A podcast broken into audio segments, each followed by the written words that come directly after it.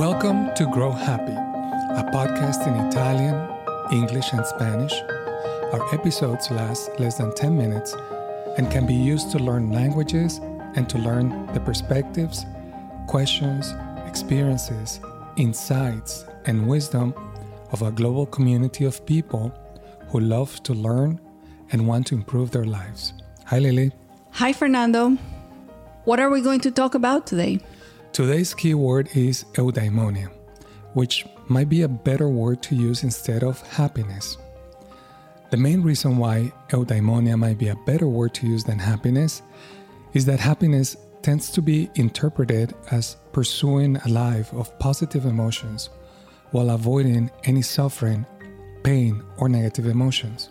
So, today's key idea is a continuation of the ideas we described in the previous episode.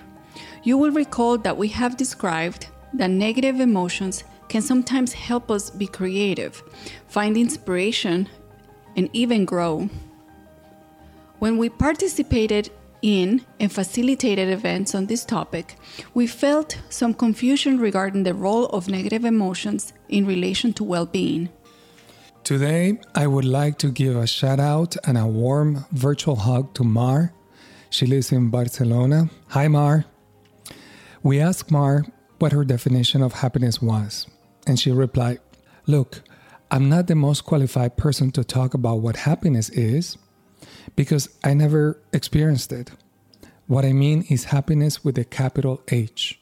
I've experienced a few moments of joy and suffered like most people do, but not a sense of general happiness. The following week, Mar herself told us that she had changed her mind. She told us that the day before, she was walking on the beach and saw a person playing with her dog.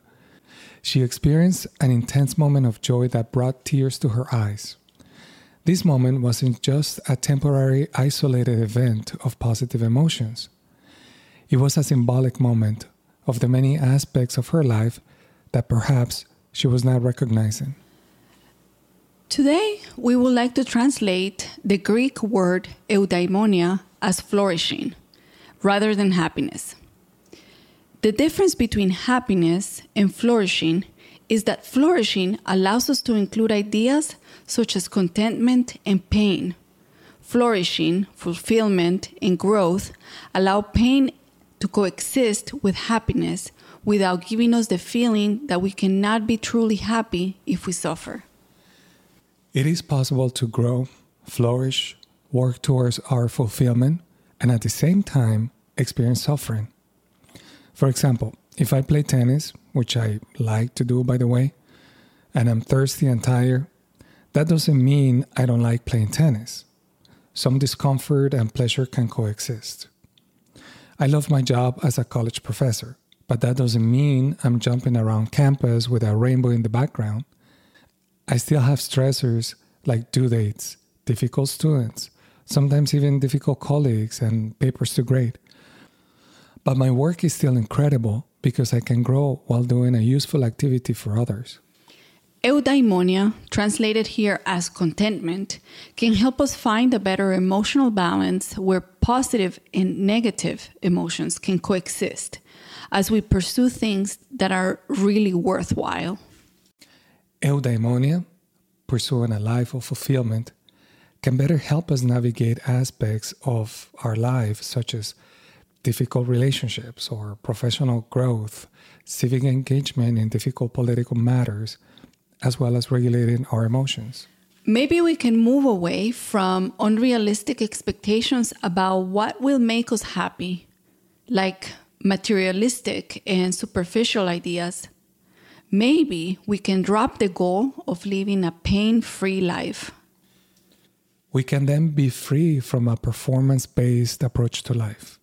We can stop being so hard on ourselves and on the people we love we can stop being so strict and unfair to others and embrace their imperfections.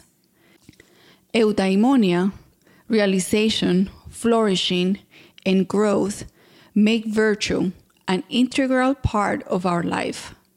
This virtue can help us be more authentic and honest. In a way, being authentic and honest can help us be real. Our topic for next week is the concept of emotional regulation.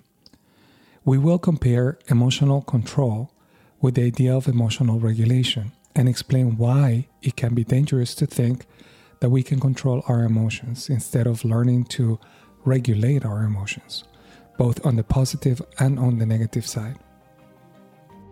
Remember, you can listen to this episode in Italian and Spanish as well. Consider supporting us with a small donation by visiting our website www.togrowhappy.com. The three words together to grow happy.